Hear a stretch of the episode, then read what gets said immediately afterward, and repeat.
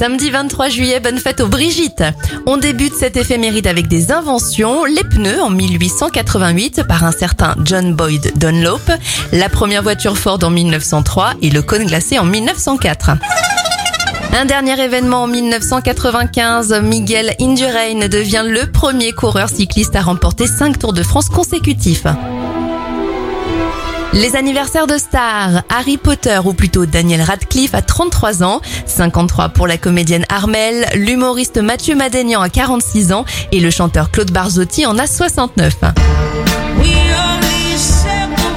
On referme cette éphéméride avec la disparition d'Amy Winehouse, c'était en 2011.